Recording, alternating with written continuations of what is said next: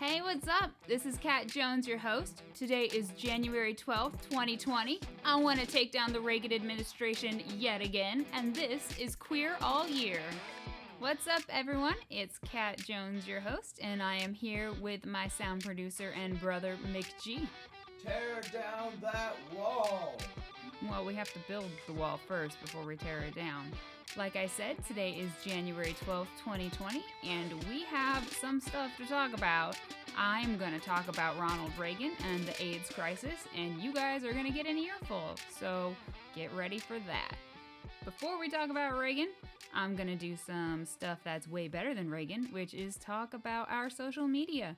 You should be following our Facebook page, which is Queer All Year Pod, or just search Queer All Year on Facebook, you'll find us. Our group is Queer All Year Fam. It could be Queer All Year Pod Fam. Just Google it. There's nothing else out there called Queer All Year, as you can probably guess. Uh, our Twitter and Instagram are both at Queer All Year Pod, and we are that on all the other social medias. I hate that term. I think I say that every time.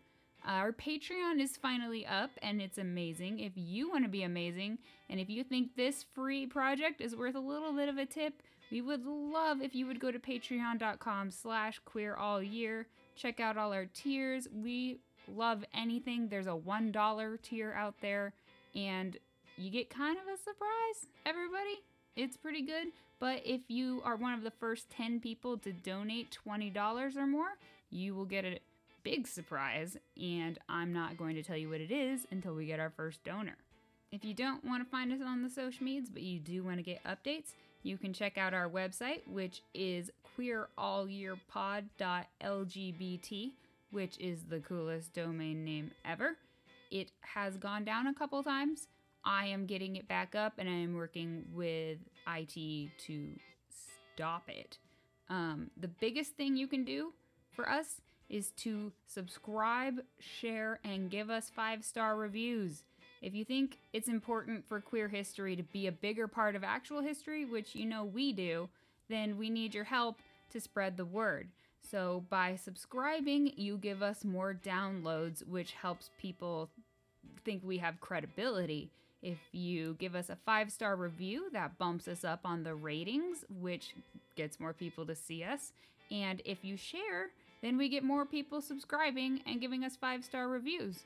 Now, five star reviews, again, really important. If you give us a four star review, it doesn't count.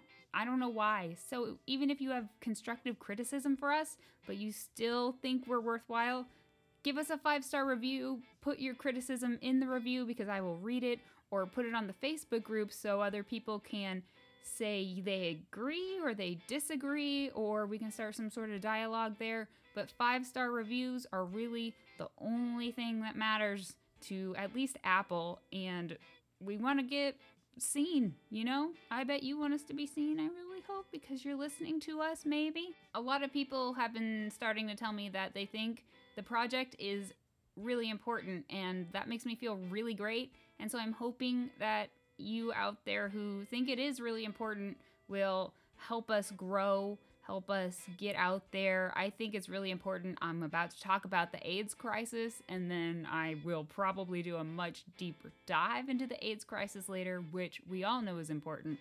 So please help us get out there so more people hear at least that episode. Now, before I get into the meaty stuff about AIDS and Reagan and all that kind of thing, um, I'm just going to mention that Dynasty started on this date in history. If you don't know what that is, I'm not surprised. If you do know what it is, you probably love it. I think that's just how the demographic goes. Dynasty was a primetime soap opera, and it supposedly has the first gay character on TV. Now, I know we talked about the PBS documentary that had the first gay person on TV, but he was a real person. This is a character. He was called Steven Carrington. I think they changed the actor several times. He identified as homosexual. He had relationships with both men and women, and so he's seen as a little controversial today in terms of his sexuality. But it was Dynasty, and at the time, it we didn't know anything about anything. So, sure, he was gay and not bi or pan or anything else. Now we're going to get into the AIDS section of this terrible story. Um, on this day in history, the Gay Men's Health Crisis was formed, which was originally formed by Nathan Fain, Larry Kramer, Lawrence Mass, Paul Popham, Paul Rapoport, hopefully I pronounced that right, and Edmund White. And they all got together, I believe, at Larry Kramer's place, and they were like, What are we gonna do about all of us dying? There are so many people dying, and we don't know why. So they formed the Gay Men's Health Crisis to combat what was being called gay cancer at the time and to raise money for research, even though there really was not much research being done. So I'm talking about AIDS in a broader sense right now because you kind of have to understand the political climate we were in, the just anti anything that wasn't straight climate.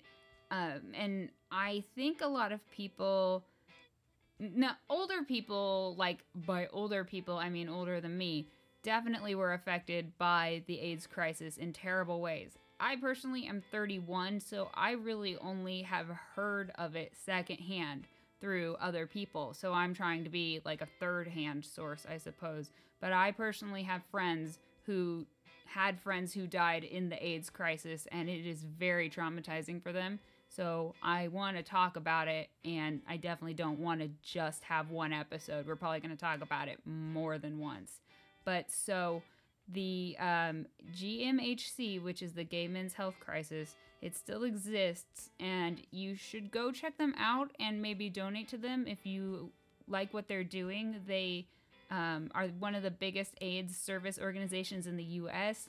They want to end AIDS, um, and hopefully they're doing well at that. I didn't have a lot of time to research their statistics, but I have heard of them, so I know that they are definitely reaching a lot of people. Now, Larry Kramer ended up leaving the group to form ACT UP, which you may have heard of if you know about the AIDS crisis, or you may have heard of if you are a disgusting thespian like I am and you like Rent, even though I don't really like Rent, which makes me a terrible person. Um, he left to start ACT UP because he said that GMHC uh, just liked to sit back and assumed that AIDS would go away if they ignored it, which is clearly no longer the case. But at the time, you really did have to be pretty militant because the epidemic was considered a joke, especially to the Reagan administration. And here we get to Reagan, and I love yelling about Reagan. So, um, we actually have to give credit to journalist Lester Kinsolving, I hope that's how you pronounce his name, for bringing up the topic at every single White House press conference that I know of. So, and because of it, everyone made jokes when he asked the press secretary about it. They would make jokes about his sexuality. And so, one quote he has is Does the president have any reaction to the announcement by the Center for Disease Control in Atlanta that AIDS is now an epidemic in over 600 cases? And later, Kinsolving had to inform the press secretary, Larry Speakes, as to what AIDS was and that it was being called a gay plague, at which the press pool lost their minds with laughter. And so when they stopped laughing, he told them that over a third of people with AIDS were dying and asked Speakes, the press secretary, if the president was aware. His response was, quote, I don't have it, do you? Clearly mocking the journalist by questioning his sexuality, and the press pool lost their minds laughing again. And so, speaking of Reagan and his administration, Reagan was not addressing it at all. Just famously, we are very angry at Reagan for not addressing it. He ignored it when it was first identified in 1981. He ignored it when it was called a plague. He ignored it when Rock Hudson died, really, who was one of his best friends. He ignored the skyrocketing deaths. He finally said the word in 1985, and then he decided to say in a press conference in 1985 that kids with AIDS maybe shouldn't go to school because they might touch each other and give each other AIDS. And he thought that was a good thing to say out loud in a press conference, although our current president sometimes says strange things too. Now, when it comes back to Larry Kramer, who was one of the founders of GMHC and the ACT UP movement, he um, was a bit criticized for being quiet and for leaving.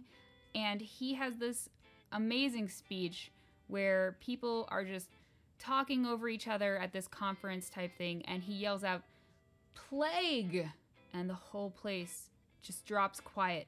And he keeps talking about how it's a plague and they're being ignored. They are being killed by the government for not getting medicine, for not having research, and we're out here squabbling about how we should best get people to wear condoms and things like that, which is important, but it is a plague that was not being addressed and is still really not being addressed the way it should be.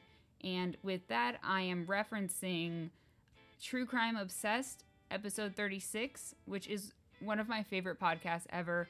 And they review the documentary How to Survive a Plague, and that quote is used in there, and it made me cry. I was crying the whole episode. Go listen to that podcast, it's wonderful. Um, another one that I really like, and McG will probably agree with me Behind the Bastards, one of my favorite podcasts, talked about Reagan in episodes 25 and 26.